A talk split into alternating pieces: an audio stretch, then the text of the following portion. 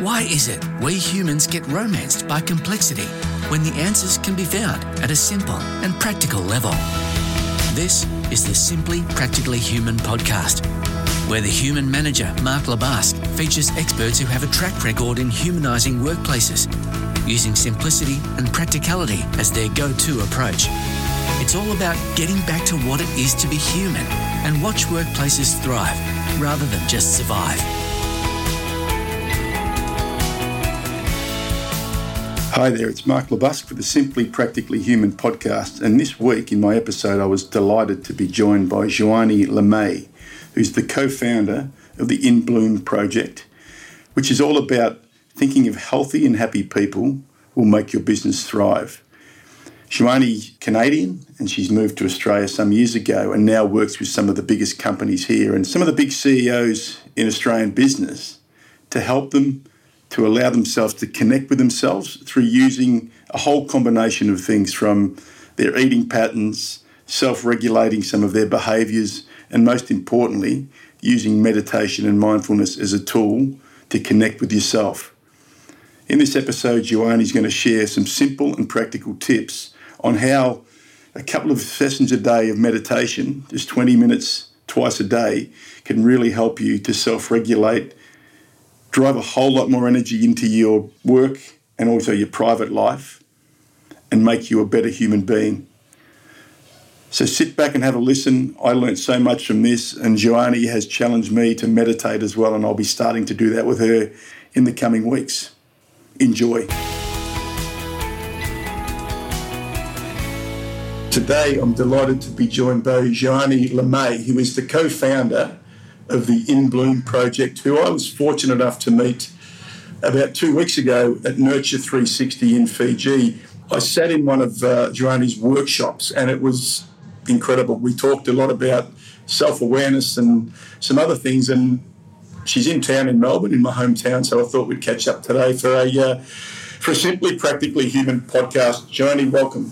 Thank you, Mark. Happy to be here. So good to have you here. Um, we didn't get to spend a lot of time together in Fiji to talk, but I think we're going to make up for some of that lost time now. Before we get into the whole idea of being seen in the workplace and whatnot, I'd love you to talk a little bit about, because you told an amazing story about growing up. I'd love you to tell our listeners a little bit about your background, please. So, as you said, I'm from Montreal. Uh, my fiance and I moved to Sydney about six years ago now, and we founded this business, uh, In Bloom Project. And basically, this business was founded upon our desire to improve people's health. And we thought the place that people are definitely the most unhealthy is in their workplace. Right? The, work, the workplace of the future, to me, will definitely include well being as part of a strategic pillars to make sure that employees are thriving, not only at work, but also at home, right? So that's when we connected, really treating employees as human beings. And we started teaching simple tools to increase self awareness. Uh, meditation, yoga, and that really grew quite quickly into some more in depth conversations around emotional intelligence, resilience, and mindfulness. Fantastic. So, we um, both grew up in Montreal, came to Sydney because of the beautiful weather uh, the sun. We live in Bondi in Sydney, and it really felt like home the first time that we arrived there. And again, well being to me is my number one priority uh, to make sure that I'm feeling energized to give and to be of service.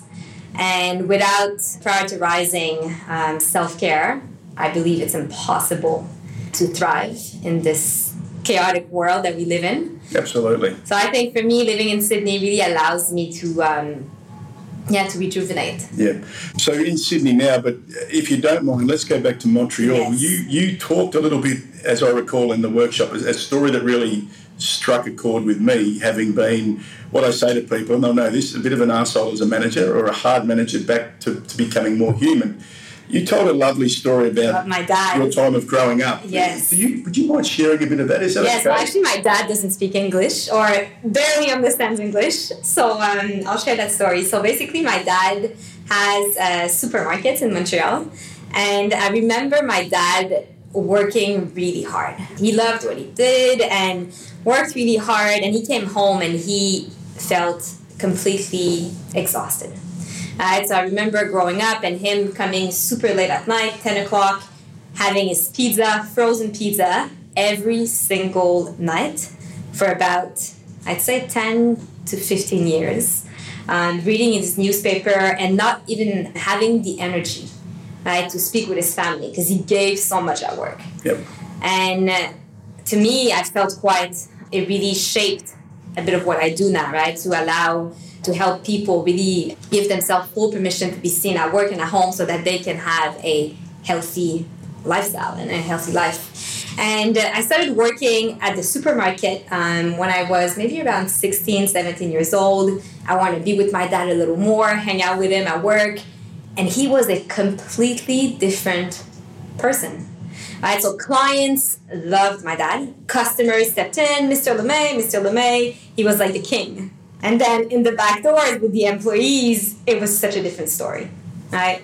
So the employees not that the turnover was so high because it's still a supermarket job Yeah. but it, it, it was just not a not the best place to work at just because my dad wasn't perhaps self-aware enough or i'd say emotionally aware to to treat his employees as human beings and then when client came they were like customer is king so there was this disordered um, management sort of it, yeah, I thought I, was really exposed to that from a young age, and it was really hard working for my dad, with my dad, and then that's when I thought, you know, this is not gonna work, you know. But I, I really appreciated that time because I saw my dad um, through a different eye, and it also gave me an understanding of how much he gave at work, and a lot of, and then you know, coming back home, and I gave him permission to like relax when he's at home Yeah. right? because that was a lot on him. So, so yeah, so I think that's when um, I decided to leave Montreal, went travel a bit, saw a different facet of my dad, and even now when we connect, you know, now that he doesn't work as much, he's pretty much retired. He's a different person. That's really interesting, and I'm sure our listeners can relate to your dad's story. But like, uh, we turn up to work, and I say we sort of we leave some things behind. We, we, we have to be seen in a different way. Let's get into this whole idea. I know the work you do is is amazing around helping people to be seen for who they are, or allowing themselves to be seen in the workplace, just as they might be seen outside the workplace. What do you think the biggest challenge is for human beings to be able to walk into a workplace and be seen for who they are? I think mainly, I don't even know if they know how they truly are, right? So I don't even believe that people stop and ask themselves in the morning, how am I feeling? They don't take the time to connect with themselves. Therefore, they walk through the day and they're being quite reactive. People shape their world rather than them, yeah, shaping their day. So I think for me, this is probably the biggest challenge. People aren't self aware. So, yeah, that's definitely the biggest challenge. Second one, the fear. Definitely the fear of, or even the pressure of showing up a different way, expectations, not being clear with your managers of what you know the expectations are truly. And I think perhaps lastly, lastly, I would definitely say that in you know 2019, 2020 workplaces are just so fast paced. Yeah. Right? So we don't give ourselves uh, the time to slow down during the day. Therefore, you show up at work and it feels like you must keep doing and doing and doing, and you never really step back and come back to your being self. Yeah, I read one of your articles, your recent articles about um, busyness versus being productive, and I'd love your thoughts on this because I my my belief is, uh, and my listeners will know this. I've said it many times. Busyness has become like a badge of honour for people, and I'm going to say in some respects. It's driven by fear as well. Like, I better be busy or I may not have a job. How much of your work is working around people trying to get out of their heads that the busyness is, uh, you know, the fast-paced thing is, is the way we need to be versus being productive, or like you said before, simply just being. So my thoughts on busyness is that we are afraid of slowing down, mm-hmm. as I just said, and I really believe that true productive people aren't the busiest people, right?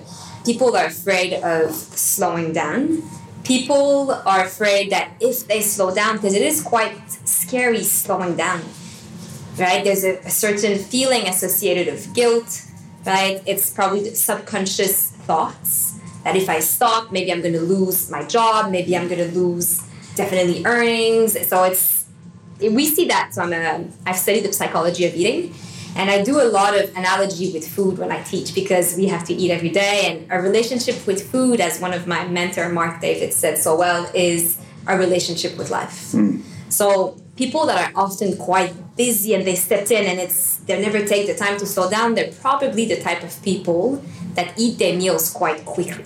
They're the ones that rush through their day, they rush, they rush, they rush, and they are afraid of slowing down. So one of the biggest challenge that I can give one of the clients that we work with, especially exec and leaders that all have digestive issues, it's to give them the space to breathe before their meal. Yep. To take a complete break of about 30 minutes when they have their lunch. Uh, and to really eat in a way that is slow, sensuous, that it's just, it's their time to connect with themselves. Mm. And, and I found that a lot of my clients would come back to me and said, Joanie, I didn't think that was going to be as hard. I'm not able to slow down. So I say, if you can do it with food, you'll be able to do it with life. Yeah. So try, and for any listeners out there, this is such a great tip. Your digestion only happens when you are in your parasympathetic nervous system, which is the rest and digest. Yeah. So if you're going busy throughout your day, no wonder you'll have digestive issues. You won't be able to assimilate your food probably. You're not going to be able to assimilate conversations, challenges. You're not going to be able to handle them as well. It's a, a direct analogy. Something just popped into my mind now about this. That person, that human being that eats at their desk and just continues to plough through the work. They go and get there. They might go out and get some something from either healthy or maybe not so healthy, but they come back to their desk straight away and they're doing emails and then they're having something to eat and then they're taking a phone call and they're checking their phone. Yeah, multitasking. What's going on with what? What, what would you tell those a, people? This is a recipe for nightmare. this recipe right now, I always say, you better like that person might as well eat a hamburger or it doesn't matter if they eat a hamburger or a salad because their body won't be able to digest and assimilate the nutrients. Mm. So I would rather people, you know, to have a unhealthy, you know, in in how do you say this? In, yeah, in a, yeah. a unhealthy meal, but taking their time and sit down outside in the sun, connect, breathe, digest, rather than having the most superfood organic salad at their lunch multitasking. Yeah. Right? Because the body will not be able to assimilate any of that. So I think to come back to your question, people if you're the kind of person that that does that and one of our clients is uber and i see all of our lovely employees at uber ordering uber eats right and it's amazing that this this office is just truly amazing but people are eating while they're working all the time and this is when you know there's a lot of they're eating mindlessly as a consequences then obesity comes in people gain weight and it's just there's this unhealthy relationship that is then created. Yeah. Right. It's interesting when you put some numbers around that. I, I read your LinkedIn article about you know about what this business does and when you what your business does and when you click into it, there's a very very scary financial number around the impacts of obesity in Australia. Mm. Like it was was it 21? Is it was it billion? Pretty high. Yeah, it was huge. It was a huge number. And, and, you know, it's funny how when we're in in our work mode, we'll look at financial data to see whether we're going well or we're not going so well. But things like that, that would just go over someone's head. They wouldn't, because they're too busy getting on with it. And I think there's a need for people to stop in the moment and go, if that was a financial number that was either going to say I was successful or failing in my business, I'd stop and look at it. Mm-hmm. Why is it that when people people know the, the numbers around health and well-being and whatnot, you know, a bit around life design or work-life balance that people call it, why, why is it that people don't just stop and take note of that? What's happening? Good question. Again, people don't stop. They don't want to face it. Perhaps right? They're they're they're projecting themselves in the future. Mm. It's not a problem that you're dealing it right now in this moment, right? Yeah. But again, health is number one priority. Yep. Right? When employees are feeling, when you're feeling healthy as a person, and anybody would understand that when you wake up in the morning, you had a beautiful sleep, a great breakfast, you connected with your loved ones, you step into work, you're a different person. Right? People connect with you, you feel more, you're just feeling the best Yeah. version of yourself. Yeah, I love it. So it. people to stop and again to ask themselves right now, how am I feeling? Right? Because people not um, taking care of themselves, the repercussion of that, the consequences of that, they are in the future, but they're also very immediate.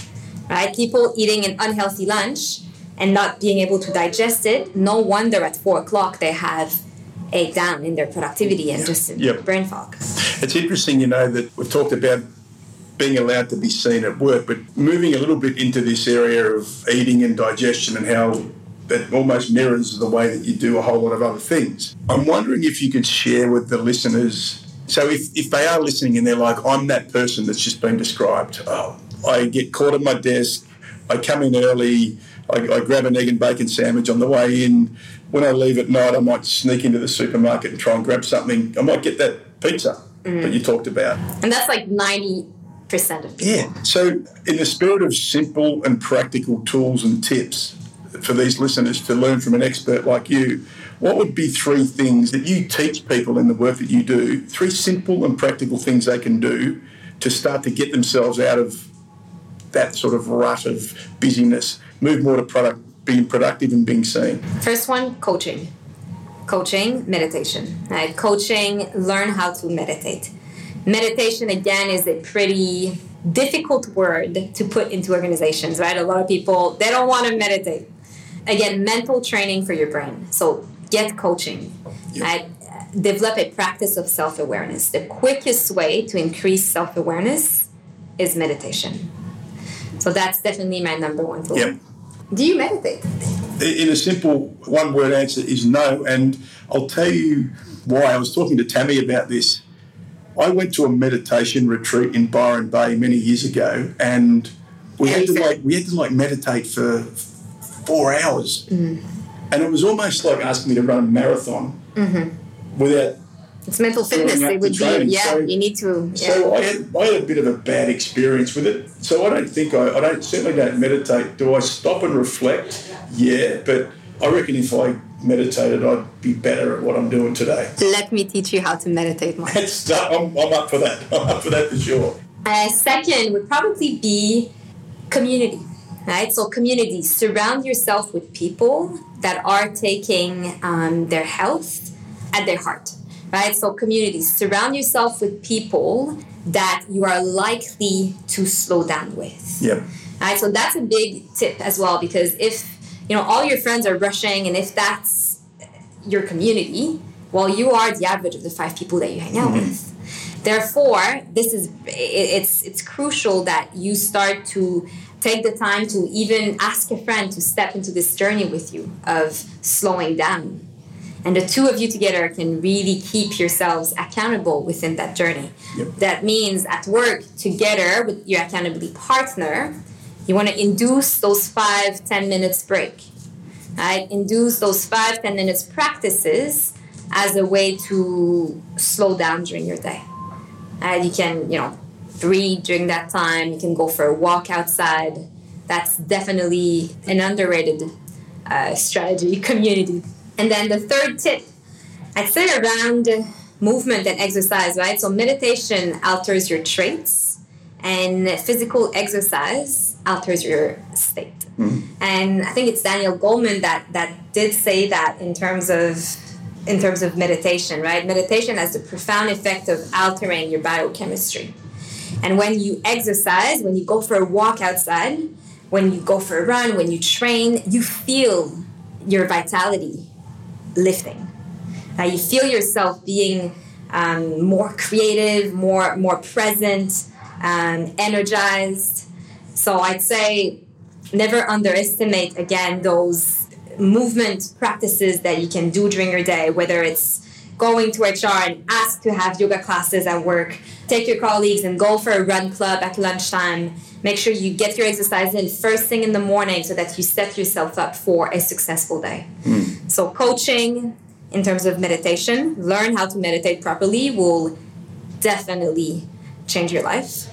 Community, in terms of finding an accountability partner, and definitely uh, keep yourself accountable in inducing slowing down practices. And then last one, consistency in terms of movement. Be consistent. Be consistent. It's not the hour workout that you do on the Saturday morning or the Monday night the gym is packed and then on Friday it's right. So try to be very consistent in your approach to well-being.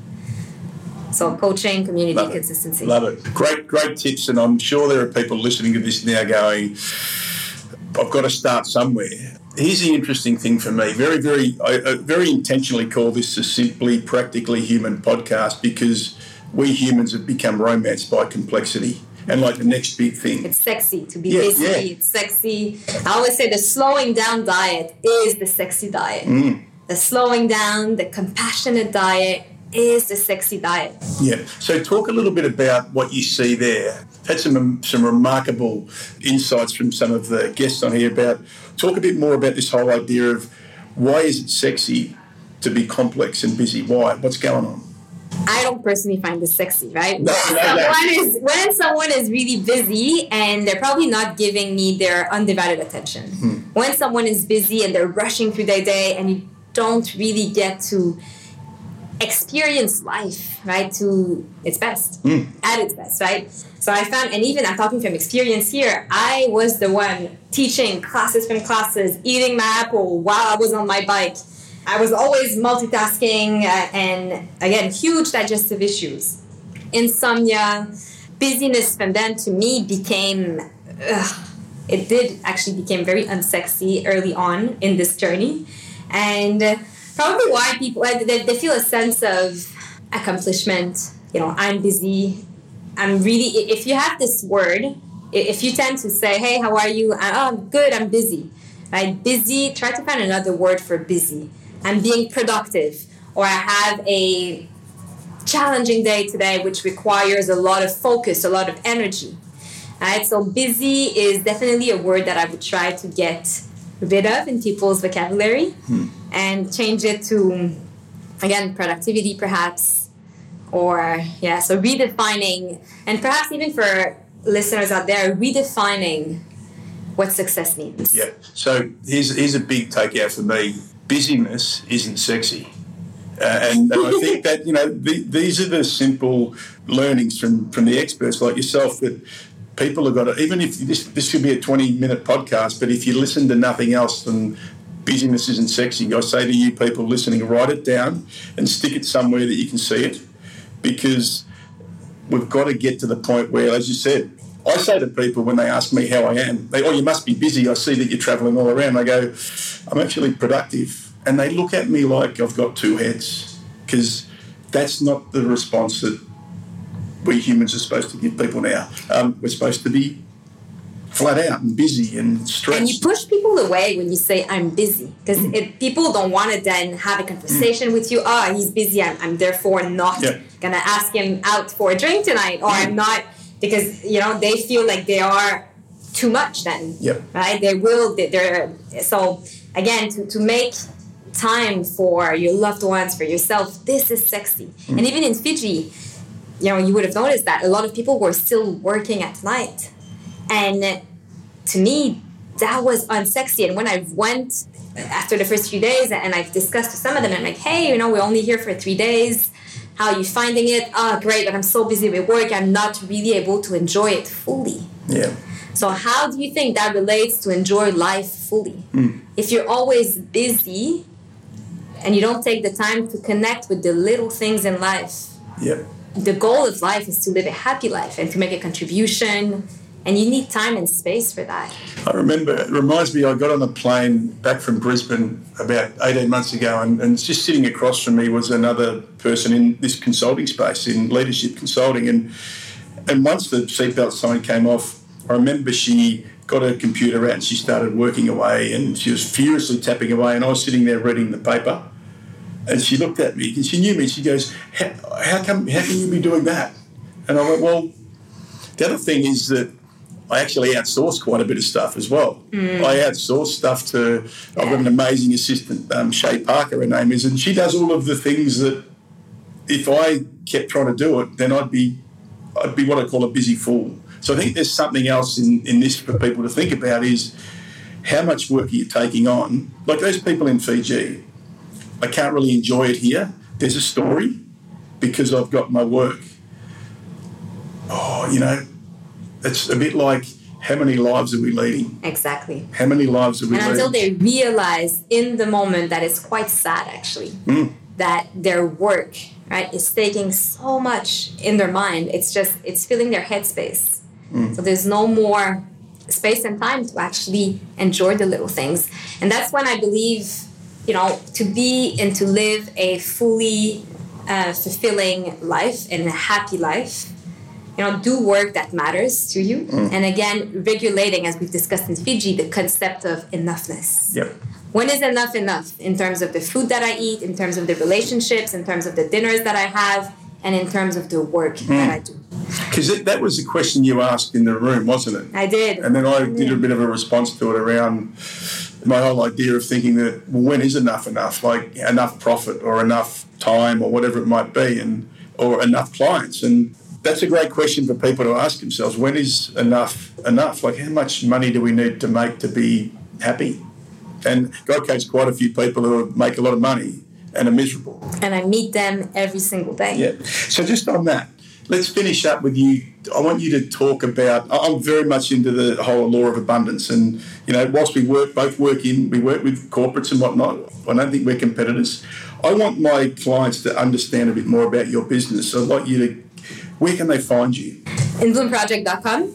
Go on our website, have a look at the workshops that we offer. As I said, we're very focused on changing the workplaces, shaping the workplaces in terms of creating a culture of well being at work, where, where employees feel like they come to work and they want to be at work. Mm-hmm. They want to be at work because there's a culture of, of they, they're allowing themselves to be seen, they're connecting, they're, they're, there's a sense of belonging and they are progressing in terms of the skill set that they cultivate to achieve greater health and well-being.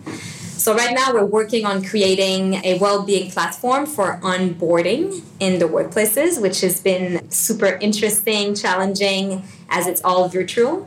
So it's, it's been an amazing uh, way to shape the culture of your workplaces and it starts with employees understanding right? All these simple pillars of health and well being. So, the moment they stepped in into an organization, as you go through a traditional onboarding program, there's also a well being facet that now we can add. So, that's been uh, really interesting. Apart from that, we go to leaders, exec team, teach them around. Uh, so, it's a half day training or full day training, uh, teaching everyone how to self regulate and self manage through mental training. Yep. This is our number one uh, program. We call it Success Without Stress. Then we have our emotional intelligence training as well, which is a workshop. We go in, make team participate, make team, ask them, you know, relevant questions. It's very tailored. All our programs are super tailored. So it's important to us that we work directly with a company's mission and the values and how can being more emotionally intelligent linked directly to a higher productivity bottom line. So our programs are very super focused and as I said tailored. And then lastly we have our resilience program. So again how to build a resilient mindset. Right? So giving people tools, practices. So it's a great uh, three trainings that we do. It's a great journey to embark. So you start success without stress, lead into EQ, and then finish with resilience. And we do them on a yearly basis, uh, checking in. And then we have 12 workshops that companies do on a monthly basis. So we have Optimize Your Sleep workshop, the psychology of eating, nutrition, as well being means different things from different people. We try to create some workshops that will be attractive Yep. for everyone in the workspace. And then lastly, meditation and yoga. So we go into organization and teach whether it's on a weekly basis, on a daily basis, 20 minute to 45 minute. A teacher comes in and we teach people meditation and yoga. Fantastic. Johnny, thank you very much for coming on here. Look, this comes back to a simple thing you talked about before, just to wrap up connection. You know, three weeks ago, we didn't know who each other was. We went to some amazing event in Fiji called Nurture 360. Um, I happened to be fortunate enough to go into the room when you were, you know, you were doing this thing you just talked about, and we've connected. Now we're on a podcast together. So thank you very much for being part of it, and um, please, listeners, look in Bloom, look them up because I think they can do some uh, amazing things for you. Thanks for listening. Thank you, Mark. I really look forward to reading your book and to see each other. Well, we'll see each other in the near future for Absolutely. sure. Wow, that was an amazing podcast uh, working with Joannie. And luckily, I was in Sydney only a couple of days later, and Joannie was good enough to come into my human manager experience and run a guided meditation for about 10 minutes with the group who had done some pretty tough work and their minds were racing and she was able to help them slow their minds down. So I really thank her for that. If you like this, want to rate it five stars, and if you loved it, please share it with your friends. Until next time, keep it simple, keep it practical, and keep it human. Bye for now.